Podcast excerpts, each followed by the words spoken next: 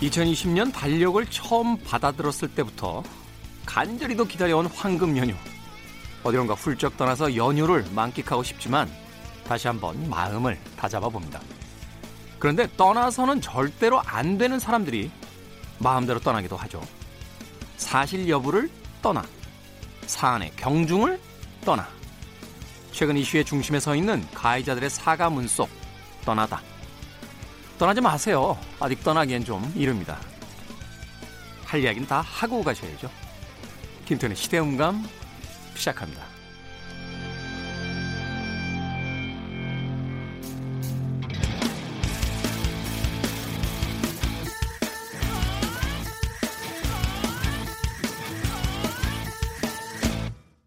그래도 주말은 온다. 시대를 읽는 음악 감상의 시대음감 김태훈입니다. 코로나로 인해서 사회적 거리두기 또 자발적 격리에 좀 지친 시민들이 황금 연휴를 맞이해서 이곳저곳으로 떠난다 하는 뉴스가 도착하고 있습니다. 해외로는 가기가 쉽지 않으니까요.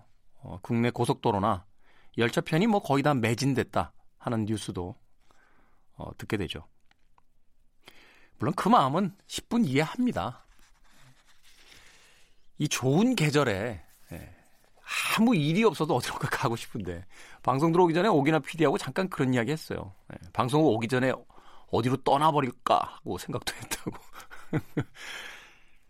저 역시 뭐 이 봄을 온몸으로 느끼고 있기 때문에 떠나시는 분들에 대해서 동감은 합니다만, 공감은 합니다만, 그래도 아이들의 개학이 이제 남아 있으니까 마지막으로 좀 조심하는 시간을 가져야 되지 않을까 하는 생각도 해보게 됩니다.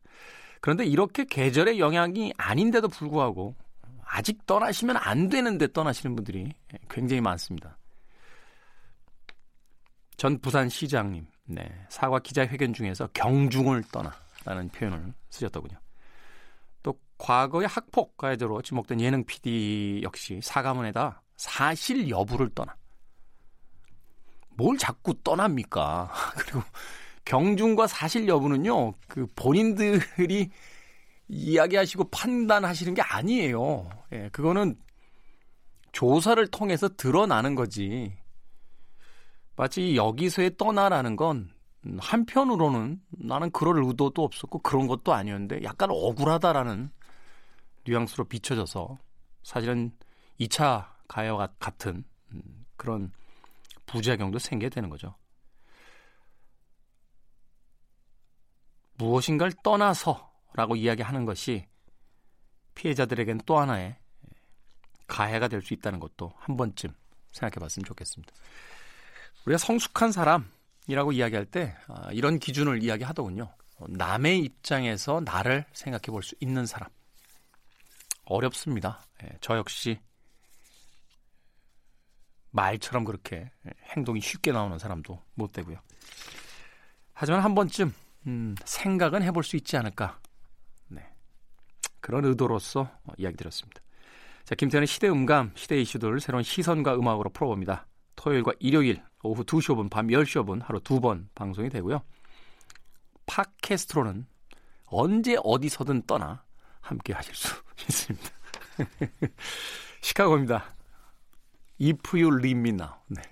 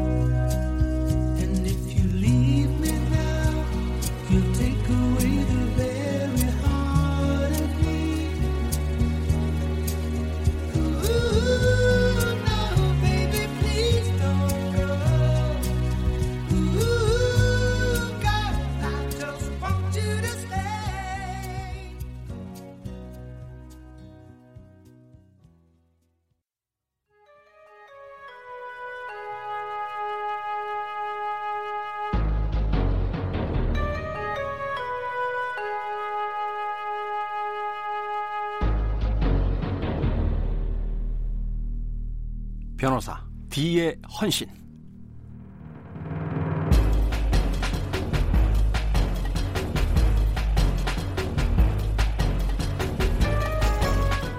미국 텍사스에는 이런 법이 있다고 합니다. 모든 범죄자는 범행 24시간 전에 범죄를 저지를 대상자에게 범행 내용을 통보해야 한다.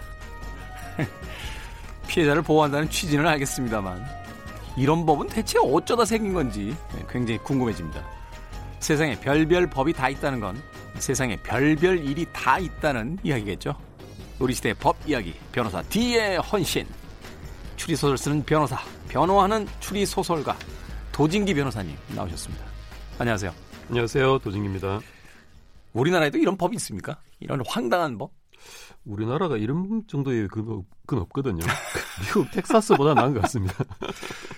예전에 그 법 공부는 아니고요. 제가 다른 공부하다 보니까 영국에서 자동차가 이제 처음 이렇게 등장을 했을 때 정해진 법 중에 하나가 자동차가 가기 가는 방향의 100m 앞에서 사람이 미리 깃발을 흔들면서 자동차가 옵니다를 외쳐야 된다는 거예요. 그러니까 자동차에 앞서서 사람이 계속 달리고 있어야 되는. 앞으로.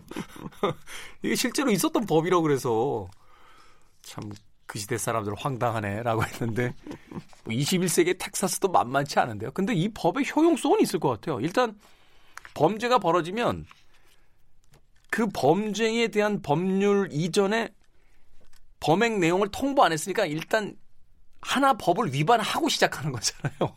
그렇죠. 그렇죠? 그러니까 말하자면 다른 주에서보다는 이 범죄자의 형량이 훨씬 올라갈 수 있는 여지를 이미 만들어 놓고 시작하는 거네요. 죄를 하나 더 부과하는 거죠. 그렇죠. 음. 당신 왜 통보 안 했어? 하면서 당신 일단 일단 당신 2년 받고 시작이야. 이렇게 되는 거잖아요. 이거는 오늘 어떻게 보면 말씀드릴 내용도 우리나라는 이렇게 황당한 법률은 없다고 하지만 네. 어떻게 보면 그 일반의 상식으로 보기에는 좀 황당한 판결은 있을 수 있거든요.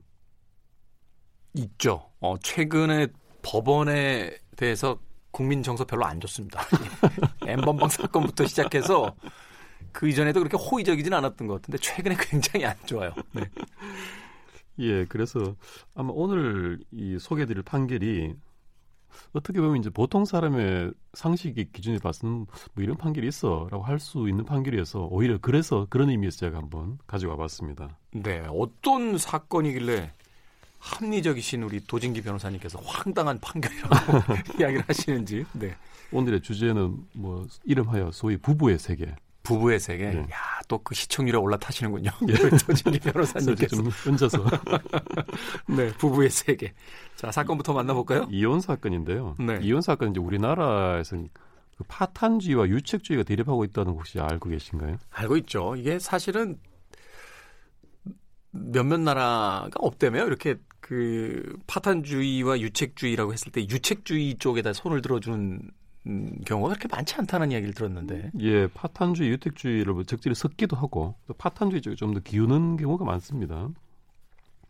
한번 말, 다시 말씀드리면 이제 이혼에서 파탄주의라는 것은 결혼이 깨졌으면 누가 잘못이 있느냐를 따지지 않고 그냥 이혼시켜 주는 게 파탄주의고요. 그렇죠. 유책주의는 결혼이 깨졌다 하더라도 결혼에 책임 있는 사람 그리고 뭐 바람핀 쪽이 이혼을 청구한다든지 이렇게 하면 넌 책임이 있잖아 유책자잖아 그러면 이혼을 안 시켜주는 청구를 기각하는 그런 주의입니다. 제가 잘 모르는 것일 수도 있겠습니다만 들은 이야기에 따르면 이제 과거에 여성들이 경제 활동을 안 했고 재산 분할에 있어서도 불리했고 하는 부분이 있었을 때 이제 약자인 사회적 약자인 이제 여성들을 이제 주로 보호하기 위해서 어, 그 있었던 법인데 최근에는 뭐 재산 분할도 되고 여성들도 사회 활동이 많아져서 또 물론 이제 과거보단 좀 늘어났겠죠. 여성도 이제 이 파탄에 있는 책임을 지게 되는 경우가 많이 있기 예. 때문에 예. 사실은 이게 유책주의로 가는 게 조금 시대착오적이지 않냐 하는 이야기도 있는 것이 좀 현실인데요. 맞습니다. 네. 그래서 이게 워낙 또 예민한 주제여 가지고요. 이론적으로는 유책주의가 파탄주의에 덤빌 수가 없죠. 음. 근데 감정적으로는 파탄주의가 유책주의를 이길 수가 없습니다. 그렇죠. 이게 지금 모 대기업 회장님부터 시작해서 다 걸려 있잖아요. 지금 유책주의. 네. 부... 뭐 유명하신 감독님도 계시고. 그렇죠. 어, 당신 뭐 결혼 깨는 거 당신이 책임 잘못해서 깨놓고 뭘 이혼 청구해 이런 거잖아요. 부부의 세계 아까 잠깐 이야기하셨는데 그래서 여성들이 열광하는 것 같아요. 어, 결국 내가 하는 모든 일은 다 너 때문이야. 그러니까 나는 무죄야. 이렇게, 이렇게 얘기하시는 유책주의 때문에. 오늘 그 소개해드릴 사건이 그 이제 유책주의에 기한 판결입니다. 네. 판결인데 좀 오래된 사건이에요. 80년대. 80년대. 네.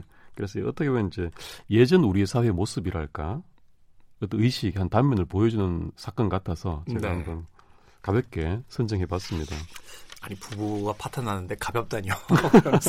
자 무겁게 이야기 시작을 알겠습니다. 해보도록 하겠습니다. 이게 남편이 아내를 상대로 이혼 소송을 제기했습니다. 네. 사유는 다른 남자와 불륜 관계였다는 이유예요. 아, 그러니까 남편이 그 아내를 상대로 아내를 상대로 한 거군요. 예. 네. 또 다른 남자와 이제 부정한 관계 있었으면 이거 명백한 이혼 사유거든요. 80년대면은 간통법이 있을 때 아닙니까? 예, 있었죠. 네. 게다가 부정 행위를 했으면 100% 이혼이 맞죠. 네. 근데 여기에 대해서 아내는 이제 이혼을 거부하고 그 반대를 한 거죠. 피고 쪽으로서. 여기서부터 재밌네요. 바람은 폈지만 이혼은 못하겠다. 예. 바람 핀 것도 확인이 됐습니다. 남편이 아내를 간통으로 고소해서 형사처벌까지 받은 상태였어요. 근데 제가 기억하기로는 이제 당시에 간통으로 이제 고소를 하면 이혼이 전제되는 거 아닙니까? 동시에 가는 거죠. 그렇죠. 예. 이혼 소송을 해야지 간통 고소를 할 수 있었습니다. 할수 네. 같이 가는 거였습니다. 근데 이 사안을 보면요. 이 남자 쪽을 먼저 얘기를 좀 드리면 이 남편이 원래 면석이었어요. 면석 면석이셨다가 그만두고 그 포목상을 했습니다. 포목상. 네. 옛날에 포목상을 좀 잘 됐지 않습니까? 옛날에는 포목상이라 기성품이 이렇게 많지 않았기 때문에 일단 그 다 옷을 만들려면 처음부터 뛰어야 되니까 포목상이 되게 거부들이 많았는데요. 그렇죠. 근데 이분은 실패를 했어요.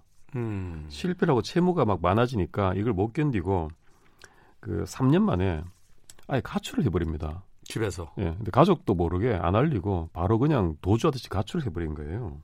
아. 남자가 이 남편이 그러고는 타도시에서 살면서 6년간이나 집에 연락을 안 하고 행방을 감춘 겁니다. 이게 성인이기 때문에 그렇지 미성년자면 행방불명 처리되는 거잖아요. 근데 수, 그렇죠. 행방불명 네. 처리될 수 있는 거죠. 그래서 아내가 이 남편을 막 찾았습니다. 당연히 그렇겠죠. 네, 수소문을 하고 있으니까 아내가 자신을 수소문한다는 사실을 알고 아내한테 편지를 씁니다. 이 남자는 왜 찾느냐 나를 찾지 마라. 부모가 돌아가셔도 난 돌아가지 않겠다. 이렇게 편지를 쓰고는 그냥 또 잠적을 하는 거예요. 황당하신 분이네. 아까 사건 개요를 처음 들었을 때와는 많이 기웁니다, 제가. 마음이 한쪽으로. 네. 그래서 아내는 이 6년간 남편을 애타게 찾으려고 노력하는 한편으로 이제 자녀들이 있지 않습니까? 네. 혼자 또 양육을 해야 되잖아요. 그래서 홀치기 염색이라고 그 있지 않습니까? 그, 그 섬유를 한쪽을 막 이렇게 매가지고 아, 염색에 네네네. 담그면 네네. 그 나머지 쪽이 염색이 되면서 이렇게, 이렇게 무늬가 네, 그렇죠. 무늬가 생기죠. 그걸 이제 옛날 그 어머님들이 부업으로 많이 하셨어요. 그 네. 홀치기라든지 또 날품팔이 또 심지어 막노동까지 하면서 이 자녀들을 키웁니다. 생활비를 벌고 그렇게 노력을 했는데 이제 남편이 아무래도 돈을 좀 안 보내주니까 너무 힘들어진 거죠. 그래서 어느 겨울에 이 냉방에서 자녀들과 같이 그 굶게 됩니다. 어. 그래서 사골세를 살았는데 사골세도 지금 기한이 다 돼가지고 쫓겨나가게 생겼어요. 그 한겨울에. 근데 그 시점에 어떤 남성이 등장하는 거예요. 이쯤 되면은 저희 선입견이 많이 흔들리거든요. 네. 자 등장합니다. 그 사실 이 남성이 이제 경제적으로 좀 도움을 주니까 은인 같은 존재가 되지 않겠습니까? 아 당연히 그렇죠. 지금 가족들 특히 아, 어린 아이들하고 지금 냉방에서 겨울을 나게 생겼는데 예, 그래서 남편 대신에 어떤 남편 역할 해주는 거 아니겠습니까? 당연히 또 그 마음이 또 끌리죠. 예. 힘들 때 도와주는 사람이 너무 고맙고 하다 보니까 결국 이제 이 남성과 좀 남녀 관계로까지 발전을 해버린 거예요. 음. 근데 남편이 6년 만에 돌아왔으니 이 사실을 알고 이 자기 아내를 간통죄로 고소하고 이혼 소송을 청구를 한 겁니다. 저는 이 소송 반대입니다. 저는 이 소송 반대입니다. 이건 뭐 남성분들한테 도를 맞더라도 이건 어쩔 수가 없습니다. 이건 반대입니다. 네. 그 당시에 이제 1심, 2심 판사들이 그 김 선생님하고 같은 정서를 가졌나 봐요. 그 그렇죠. 이건 말이 안 되잖아요. 상황 네, 자체가. 남편 청구를 기각했습니다. 또 더군다나 이 소송 과정에서 이 아내 쪽은 이렇게 항변했습니다. 이 남편이 6년간 다른 도시에서 다른 데서 살림을 차렸었다. 자기도 바람 폈다. 얘기를 한 거예요. 약간 이제 부부의 세계 쪽으로 가는데요. 네. 이 상황에서 이제 남편의 이혼 청구가 기각이 된 겁니다. 남편도 책임이 크다. 이거죠. 유책 배우자다 이거죠. 그렇죠. 유책자가 무슨 이혼 청구를 하느냐 이렇게 기각이 됐었는데 3심 그 대부분에 가서 이 뒤집어집니다. 뒤집어져요? 예. 제일 큰 게 그거였던 것 같습니다. 이 남편이 6년간 그 사이에 다른 여자와 부정한 관계였다는 게 증거가 없다라는 거예요. 음. 증거가 없고 그걸 빼고 보니까 6년간 가족을 돌보지 않고 집을 떠나 있었다는 것만으로는 이 혼인 파탄에 남편의 책임이 아니다. 이 혼인 파탄의 책임은 이 여자의 부정행위에 있다. 라고 해서 한계를 깼습니다. 지금 스튜디오 바깥에 있는 저 여성 스탭들이 웅성거리기 시작. 여기서 이제 변호사님하고 저하고 어 법정의 판결은 판결이지만 저희가 이제 정리를 잘해야 됩니다. 예, 마무리를 잘 해야 될 것 같은 네. 생각이 드는데요. 한편으로 이해도 음. 약간은 갈 수 있을 것 같아요. 그러니까 그 부분을 빼내고 나서 보니 사실은 남편이 뭐 사업 실패로 그 6년 동안 어 정리가 잘 안 되는데요. 뭐 어떻게 보면 뭐 그 당시에 1980년대에 이제 법 정서로는 이제 그렇게 이야기할 수도 있겠다라는 부분 정도까지는 저도 어느 정도 이해는 되네요. 예, 아마도 이 대법원 판결 결론하고 다른 결론을 내리실 청취자분들이 많이 계실 거라는 생각이 들고요. 네. 이게 유책주의라는 원칙 이론 자체는 그때나 지금이나 바뀐 건 없거든요. 네. 다만 이제 이 판결이 낯설게 여겨지는 이유가 이 경우에도 남편의 책임을 인정하지 않았다라는 결론이 있어서 음. 좀그 당시 의식 정서라든지 이런 것들이 많이 동떨어져 있구나. 그렇죠. 그런 느낌을 많이 받게 됩니다. 그러니까 제가 앞서 이야기한 80년대적 정서라는 게 그런 부분인 것 같거든요. 그러니까 남편이 이미 집을 떠나고 양육비라든지 이런 것들을 지급하지 않은 지 6년이나 소식이 없었다라면 이 결혼을 유지하겠다는 의지가 없는 상태잖아요. 그렇죠. 어, 그걸 그거, 몸으로 보여준 거죠. 네, 그걸로 음. 충분히 유책 게 사유인데 당시 법정의 어떤 대법원 판결의 근거는 뭔지 정확하게 모르겠습니다만 모든 결혼 생활을 바람을 피냐 안 피냐 구분한 아주 단순한 논리가 아니었을까 하는 또 생각도 해보게 되네요. 사실 맞는 말씀인 게 이 당시 판결을 보면 그 기준이 굉장히 높습니다. 컸습니다. 네. 그러니까 똑같은 별거 기간이라도 남편도 여자 관계가 있었으면 청구를 기각했습니다. 근데 이 경우는 남편 여자 관계가 입증이 안 됐다는 게 컸었어요. 그래서 결국 이 여성분은 그럼 간통죄로 살았겠네요? 간통죄로도 처벌을 받고 이혼도 이제 당하는 네. 결론이 된 거죠. 어찌됐건 그래도 이혼은 했으니까. 이제 이 여성은 이혼을 원하지 않았죠. 아. 자녀를 생각해서 이혼을 거부했던 건데 남편은 둘 다 자기 원하는 바를 다 성취를 했죠. 왜 엔딩이 이렇게 됩니까? 결국 그 도와준 남성도 간통죄 처벌이 됐겠네요. 예, 같이 받은 거죠. 제가 기억하기로 당시에 간통죄면 무조건 구속 수사 원칙 아닙니까? 맞습니다. 기본 한 6개월 정도는 구속이 돼 있었어요.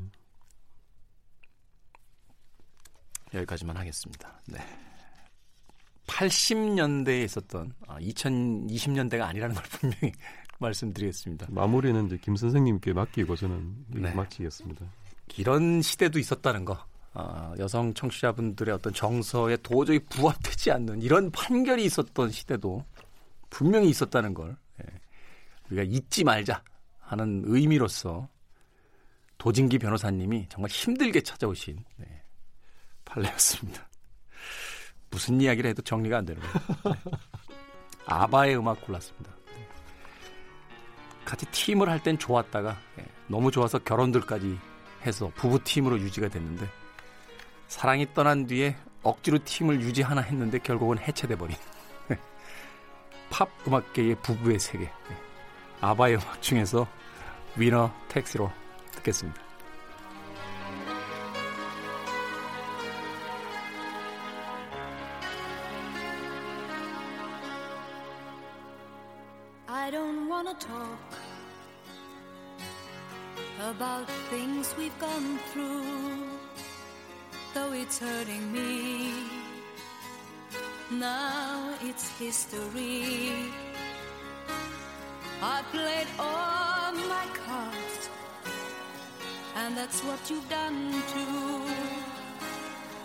Nothing more to say, no more race to play. The winner takes it all. The loser standing small. 아바의 음악 위너 텍스로 듣고 왔습니다. 이 슬픈 노래인데 왜 다들 웃어요? 바깥에서 이 노래를 소개를 했더니. 자, 변호사 D의 헌신 오늘도 도진기 변호사님과 함께 하고 있습니다. 두 번째 사건 만나보도록 하겠습니다. 어떤 사건입니까? 예, 두 번째 사건은 동두천 대처승 아내 살인 사건입니다. 동두천 대처승 아내 살인 사건. 대처승이라고 하면 이제 아내를 얻을 수 있는 스님을 예, 이야기하는 그- 거죠? 그렇죠. 네 네 네. 2003년 10월 일어난 사건인데요. 네. 동두천 한 절에서 살인 사건이 발생합니다. 이 절이 주지가 대처성인 그 절이었어요. 네. 이 절에서 이 대처성의 아내가 목이 졸린 채 차에서 목이 졸린 채 그 살해당해서 발견됩니다. 음. 근데 범인은 바로 밝혀졌습니다. 대처성 밑에 있던 행자성이었어요. 대처승 밑에 있던 행자승이요. 예. 네. 운전석에 앉아 있다가 앉아 있던 대처성 아내 목을 어떻게 해서 이제 살해를 한 거죠. 그 바로 자백도 했습니다. 경찰 조사에서. 근데 내가 죽였다. 예. 자백을 하면서 좀 충격적인 얘기를 또 털어놓습니다. 내가 죽였다. 그 맞다. 하지만 우리 스승님이신 대처성께서 시켰다. 라고 한 거예요. 잠깐만요. 이게 오늘 오늘 사건들이 만만치 않은데요. 그러니까 살인의 행위는 내가 했지만 나는 우리 스승님 그러니까 그 살해당한 여자분의 남편인 대처승의 지시를 받고 한 거다. 예. 이 행자성의 진술은 이렇습니다. 대처성이 아내 말고도 다른 내연녀가 있었는데 아내한테 들키면서 갈등이 심했다는 거예요. 그러다가 어느 날 자기를 부르더랍니다. 그러면서 도저히 내 아내와 살 수 없으니 아내를 좀 없애달라. 그러면 널 해외로 도피시켜주고 나중에 큰 스님으로 만들어주겠다. 이렇게 제안을 한 거예요. 이게 지금 스님들끼리의 대화 맞는 거예요. 그렇죠. 아니 변호사님 그 석가탄신일 지난지도 얼마 안 됐는데 사건이 이 네. 정말 불교계라기보다 정말 극히 그 일부에 정말 문제아가 일으킨 사건이죠. 그렇죠. 있, 뭐 있을 수도 없는. 네. 근데 평소에 이 행자승이 대체성을 거의 산 부처님으로 모시면서 따랐다고 합니다. 존경하는 스승님으로서 평소에 뭐 청빈한 삶을 살아라 이렇게 좋은 말씀을 많이 하고 또 살생하지 말라. 이렇게 또 잠깐만요. 이게 아 이게 웃으면 안 되는데 그 가장 중요한 계율 지금 두 개를 다 어기신 거잖아요. 뭐 결혼이야 뭐 대처승이라는 제도가 있으니까 그렇다고 하겠습니다만 그 와중에 또 다른 그 욕망으로 이제 내연녀도 있으시고 어, 벌, 그 벌레 하나도 그 함부로 살세하지 말라고 하는 그 불교의 가르침이 있는데 제자를 시켜서 자기 아내를 살해하라고 하고 참 그렇죠. 행자승은 놀랐지만 이제 평소에 자기가 그렇게 따르던 스님이었고 또 아무래도 나중에 뭐 큰 스님 만들어 주겠다 이런 것들이 또 컸을 것 같아요. 음, 그래서 이 스승이 시키는 대로 범행을 저질렀던 겁니다. 네. 근데 왜 털어놨냐? 자기는 스승님을 다 믿고 일을 수행했는데 경찰에서 이렇게 조사를 받고 나니까 대체성이 나는 전혀 모르는 일이다라고 오리발을 계속 내미는 거예요. 아, 그 제자가 우발적으로 했는지 모르겠지만 나는 그런 지시한 적이 없다. 나는 뭐 전혀 무관한 일이 저 나쁜 놈, 나쁜 애야 이렇게 하니까 그 태도를 보고 배신당했다라고 생각해서 마음이 돌변해서 다 털어놓게 된 겁니다. 음, 네. 근데 이제 증거가 있어야 되잖아요. 이게 그 제자의 어떤 그 말만 가지고서는 사실은 이제 범행을 입증하기가 쉽지가 않을 테니까. 그렇죠. 이게 문제였습니다. 이 행자성의 진술을 믿느냐 마느냐에 따라서 이 대처성의 운명이 갈리는 거죠. 그렇겠죠? 그 행자성은 살인, 대처성은 살인 교사로 기소가 됐는데요. 1심에서 행자성이 살인으로 징역 15년을 받고요. 대처성은 무죄를 받았습니다. 증거가 없으니까. 그 있는데 그 행자성의 진술 그게 하나가 증거죠. 네. 그게 좀 믿기 힘들다라고 해서 무죄를 했습니다. 소위 저희가 그 법원의 어떤 판정이 나올 때 이제 많이 듣게 되는 진술의 일관성이 좀 오락가락 한다거나. 예. 그 신술의 신빙성이 좀 떨어진다. 어. 이런 이유였죠. 항소심으로 넘어갑니다. 여기서 뒤집힙니다. 대처성에 대해서 살인 유죄다라고 판단하고 징역 15년을 선고합니다. 2심에서. 예. 2심은 1심과 달리 행자성의 진술을 믿은 거예요. 음. 아니 근데 그 안 믿고 믿고 어떤 기준이 있을 거 아닙니까? 1심에서 갑자기 안 믿다가 2심에서 갑자기 믿는다. 이것도 좀 2심은 행자성의 진술에 대해서 이렇게 판단했습니다. 진술이 구체적이다. 그리고 정확해 보인다. 사실에 반하는 게 없어 보인다. 그 다음에 대처성이 행자성이 자신의 아내를 살해했다는 게 밝혀졌는데도 불구하고 행자성한테 적개심을 표현하지 않는다. 아. 그 이런 점들을 감안했을 때 진술이 믿을 만 하다라고 자기 아내를 거예요. 죽였는데 너무 담담하게 아 나는 모르는 일이에요 라고 이야기하고 있다 예. 그거는 논리적으로 납득이 가네요 네. 어. 또 상고됐겠죠. 대법원에서 세 번째 판단이 이루어집니다. 네. 여기서 또 뒤집힙니다. 또 뒤집혀요 예. 대체성이 무죄를 받은 겁니다. 이유는 대법원은 행자성의 진술이 신빙성이 낮다라고 봤습니다. 그리고 음. 대처성이 무엇보다 대부분 여기에 주목했습니다. 동기가 약하다는 거예요. 죽일 만한 동기가 네, 뭐 약간 갈등은 있었다고 하더라도 아내를 지금 당장 살해해야 될 만한 그런 급박한 사정 같은 것이 없고 아내를 없애봤자 돈도 없는데 아무런 이익도 없다는 거예요. 말하자면 뭐 바람 한 번 폈다가 그게 들켰다라고 아내를 살해할 만한 동기가 되지 않는다. 그렇죠. 그런 가정은 대한민국에 얼마나 많겠습니까? 아니 근데 그러면 거꾸로 이야기했을 때 동자승은 도대체 왜 그 여성을 살해했는지에 대한 근거도 있어야 되잖아요. 그렇죠. 하지만 동자성의 범죄 성립 여부하고 대처성의 유무죄 판단은 결국은 독립적으로 별개로 가는 거기 때문에 일단 동자승에- 행위는 했으니까 예. 동자승은 동자성의 동기가 납득이 안 간다고 해서 곧 대처성에 입증이 되는 건 아니기 때문에 별개로 판단한 거죠. 복잡하네요. 이 법이라는 게. 그러니까 아 그렇게 되는 거군요. 이게 연관성을 갖게 되는 게 아니라 동자승의 살인 어떤 행위에 대한 동기가 불분명하다고 해서 대처승이 지시했다라고 볼 수는 없다. 예, 그리고 공범이라면서 다른 사람한테 죄를 전가하는 거 흔히 보이는 거거든요.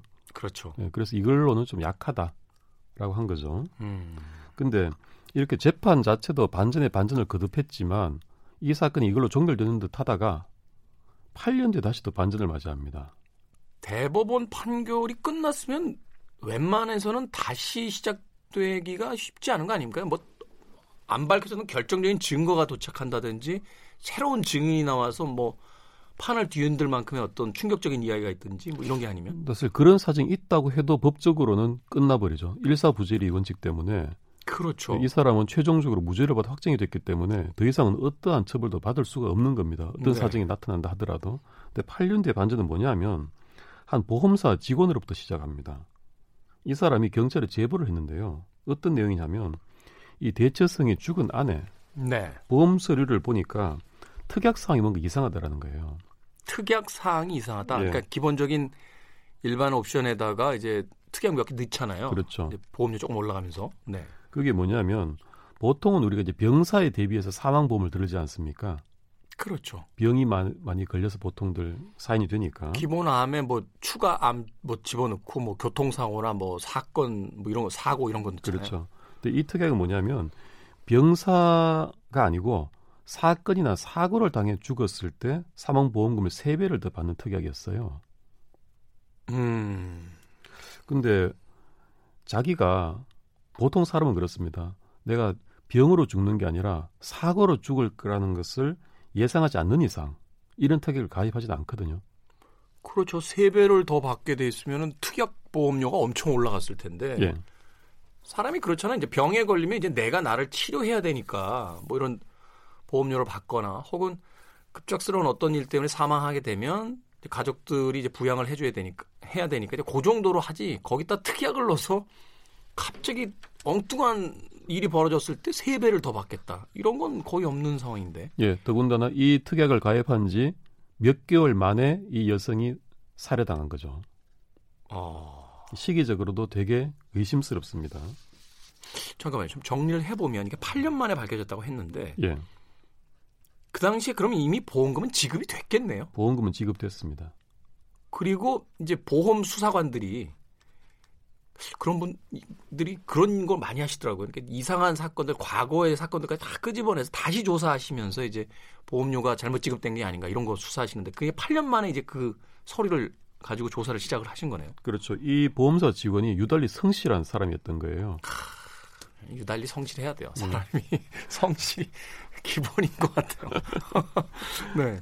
예, 그래서 경찰이 수사를 더 해보니까 이 대처성이 이 보험사 말고도 대형 보험사 두 곳을 더 가입을 해가지고 같은 특약에 가입했던 것을 그 확인했습니다. 그러니까 어? 이총 보험사 세 곳에 더 같은 특약으로 가입을 해서 몇 개월 뒤 아내가 죽었고 이 아내의 사망 보험금 명의자는 자신이었어요.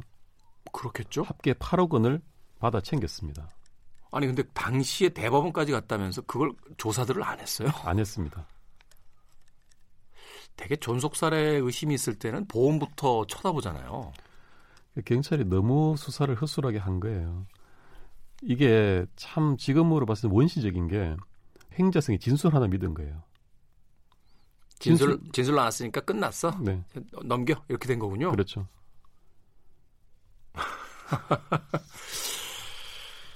그래도 이해가 잘 안 가네요. 그래서 이제 수사관들이 이번에는 이제 제대로 수사를 하자. 그래서 보험 청약서 같은 것들을 이제 보고 필체도 확인을 합니다. 과연 그렇다면 이 대처성의 아내가 직접 가입한 것은 맞을까? 음.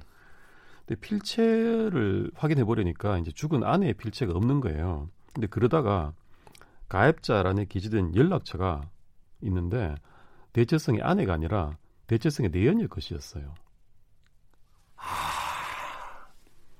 그리고 당시에 설계사들을 만나서 물어보니까 아 보험 가입한 사람이 대체성의 아내가 아니라 대체성의 내연녀였다는 거예요.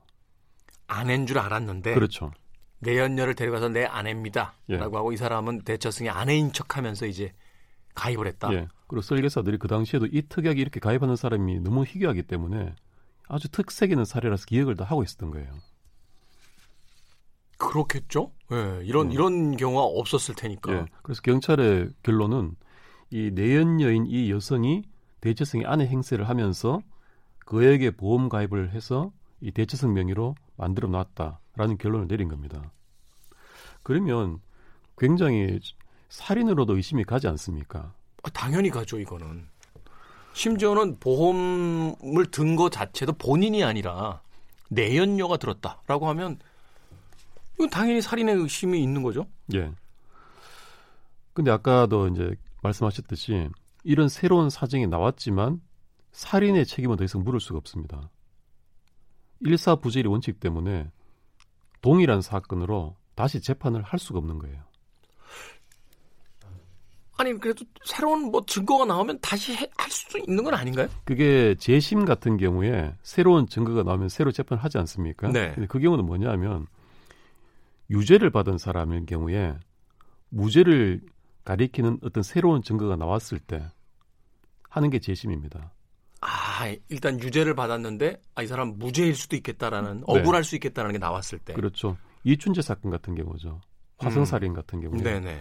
그 이번에 그 당시 15년 전에 그 살인죄로 무기징역 20년을 살고 나왔지 않습니까? 네. 이춘재가 사실은 내가 했어라고 자백을 하니까 이춘재 증언이 새로운 증거가 된 거죠. 그죠. 그래서 그 재판 지금 재심이 개시가 됐지 않습니까? 그렇죠. 억울한 옥살이를 한 사람이 있었기 예. 때문에. 그 재심은 억울한 옥살이를 한 사람을 구제해주기 위한 제도지 반면에 그 반대로 무죄를 받았는데 새로운 증거가 나왔다고 해서 새로운 재판을 하지는 않습니다. 누가 만든 겁니까? 그 조항. 아, 갑자기 화가 나려고 하는데. 근데 이게 우리나라에만 있는 제도는 아니고요. 미국 법에도 double jeopardy라고 해서 이중 위험, 네. double jeopardy 이중 위험 금지의 원칙이라는 게 있습니다. 그래서 음. 한번 같은 죄목으로 수사를 받고 재판을 받아서 확정까지 됐으면 더 이상은 어떠한 증거가 나오거나 새로 사정이 바뀌어도 수사를 하거나 재판을 하지 못한다는 원칙입니다. 이게 그런 의미가 있겠네요. 말하자면 어떤 타겟을 설정해서 증거를 한 번에 다 쏟아놓는 게 아니라 어떤 증거로 재판을 하고 나서 또 새로운 증거 나를 끌고 와서 또 재판하고 또 재판하고 이런, 이런 어떤 그 부작용 같은 것들도 발생할 수 있으니까 그럼 그렇죠. 죄가 없는 사람인데도 계속 법정에 들락날락하면서 인생 전체를 다 재판받다가 허비해야 되는 이런 이런 상황도 벌어질 수 있을 테니까. 바로 그런 리스크 때문입니다. 음. 그 근본적으로 좀 더 큰 틀로 보자면 이게 정의가 아닐 수도 있겠다는 것은 우리가 알겠어. 하지만 이렇게 자꾸 자꾸 하는 것은 질서에 아- 어긋나라는 거죠. 이 시스템을 유지하기 쉽지 않다. 그렇죠. 질서, 시스템 차원에서 그런 제도를 한번 했으면 끝이라고 막아 놓은 겁니다. 억울한 사람을 구제할 수는 있지만 죄가 없다라고 판정된 사람을 계속 죄가 있을 거야 있을 거야라고 해서 계속 법정으로 데려가서 말하자면 이제 법원의 어떤 그 업무 같은 경우도 효율성이 떨어지고 마비될 수 있고 뭐 이런 것들을 좀 개인적인 복수로도 쓸 수 있고 이런 것들을 좀 사전에 예방하자. 그렇죠. 법 법원이 그렇게 판정하면은 보험사도 이 청구를 못 했겠네요. 다시 보험료를 반환해 달라고. 그렇죠. 근데 보험을 가입한 사람이 부, 그 실제 당사자가 아닌 거로 판정이 됐으면 그걸 받을 수 있는 거 아닌가요? 바로 그렇습니다. 원래 이 사람이 정상적인 보험을 가입을 해서 살인 기소됐다고 무죄를 받았으면 보험금도 챙기고 처벌도 안 받고 끝났을 텐데 네, 보험 가입 자체가 사기였죠. 그렇죠. 아내의 명의로 하지만 다른 여성을 끌어들여서 아내인 척해서 가입을 했지 않습니까? 네, 이것은 보험 사기인 거예요. 그렇죠. 이거는 보험도 돌려받아야 되고 보험 사기로 처벌도 받을 수 있고. 받을 수 있습니다. 그래서 수사관들이 살인은 이미 끝났어. 무죄 판결 확정됐으니까. 하지만 이 보험 사기로 새로 수사를 해서 이 사람 이제 기소를 하려고 한 겁니다. 네, 여기서 또 문제가 생깁니다. 문제가 생기나요 또? 예. 이 대처성의 내연녀를 체포를 해서 추궁을 했는데 자백했습니다. 아, 내가 사실은 그, 여, 그 아내인 척하고 보험 가입했습니다로 털어놨어요. 네. 체포만 남았는데 이 대처성이 국내에 없는 거예요. 아니 어디로 가셨어요 또? 이 사건에서 무죄를 받고 보험금 8억을 수령한 이후에 저리고 뭐고 다 처분하고 애들 데리고 캄보디아로 떠났던 겁니다. 범인인도 협정이 안 돼 있는 걸 알고 있는데 캄보디아는. 예? 그래서 결국 소재 파악도 쉽지 않고. 예. 그 2006년도에 이미 캄보디아로 떠난 상태였기 때문에 사기죄로도 이제 소, 그 시효란 게 있지 않습니까? 공소시효. 그렇죠. 그게 쭉쭉 흘러가고 있고 거의 시효가 다 만료돼 갔었습니다. 근데 갔었습니다. 여기서 좀 예. 희망을 품어보겠습니다. 갔었습니다. 네. 여기서 정말 뭐랄까요? 하늘의 심판이라고 할 만한 일이 발생합니다. 음. 이 대처성이 캄보디아에서 정말 평화롭게 살고 있었어요. 또 돈도 캄보디아에- 많고 캄보디아 8억 가지고 갔으면 왕처럼 살 수 있는데요. 그렇죠. 예. 밀림에 어느 날 갔다가 갑자기 통나무가 굴러왔습니다. 통나무가요? 예. 거기서 발을 다쳤어요. 네. 근데 캄보디아 현지에서 병원을 다쳤는데 도무지 낫질 않는 겁니다. 의료시설이 낙후돼 있으니까. 예. 아니면 또 뭐 부처님이 어떤 응징이 있는지 모르겠습니다. 네. 드디어 이제 도진기 변호사님이 왜 석가탄신일 이후에 이런 사건을 가져왔는지가 이제, 이제, 이제 밝혀지는군요. 네. 그렇게 됐어요. 그래서 이 대처성은 아 이제 그 세월, 세월도 오래됐고 아, 나 한국 가서 고쳐야지 그러고 한국에 입국을 합니다. 음. 그런데 경찰이 이미 보험 사기로 지명 수배를 수배를 해놓은 상태였던 거죠. 공항에서 바로 체포가 됩니다. 참, 부처님 만세네요. 예. 이때가 그 보험 사기 공소시효 만료 두 달을 남긴 시점이었어요. 뭐 속이 아주 시원하진 않습니다만 그래도 어찌됐건 법의 심판을 받게 되는 거예요. 그렇습니다. 그래서 검찰이 대체성을 사기로 구속 기소를 하고요. 여기서 우리 성인 안 찹니다만 살인이 아니니까 사기로 그래도 사기라는 죄목 치고는 상당한 중형인 징역 7년을 받게 됩니다. 그렇죠. 또 그 경제사범 같은 경우는 그 경제 사기의 액수에 따라서 또 이렇게 뭐 징벌적으로 또 하는 것도 있더라고요. 액수에 따라서 한 면도 있지만 이 사건에서는 보니까 법원이 어느 정도의 그 이전의 상황을 좀 고려해서 시형을 좀. 높인 것 같습니다. 네. 당신 내가 살인죄로는 지금 재판을 못하지만 하여튼 법이 허락하는 한도 내에서 최대 징역으로 하여튼 응징하겠다 이렇게. 예, 좀 그런 게 좀 보입니다. 이런 분이세요, 우리 변호사님이. 네. 추리 소설을 쓰시는 분이라 아, 하여튼 일반적인 사건은 잘 안 가져오시고 반전에 반전에 반전에 반전을 거듭해서 드디어 감옥에 갔습니다. 네. 법이라는 게 때때로 우리 마음에 들지 않을 때가 있습니다. 아, 그런데 그 법의 이면에 또 그렇게밖에 할 수 없는 여러 고충이 있다는 것도 이 시간을 통해서 한 번쯤 우리가 생각해 봐야 되지 않나 하는 생각도 듭니다. 변호사 D의 헌신, 오늘 도진기 변호사님과 함께 이야기 나눠봤습니다. 고맙습니다. 예, 감사합니다. 끝곡은 디퍼플의 곡을 준비했습니다. 아, 석가탄신일이 얼마 지나지 않았고 또 오늘 공교롭게도 대처승 살인 사건에 이야기가 있었는데 막상 찾아봤더니 적당한 음악이 없어서요. 아, 디퍼플의 Fireball 예, 한자로 쓰면 불공입니다. 이 곡 들으시면서 주말 마무리 잘하시길 바라겠습니다. 지금까지 시대를 읽는 음악 감상의 시대 음감의 김태훈이었습니다. 고맙습니다.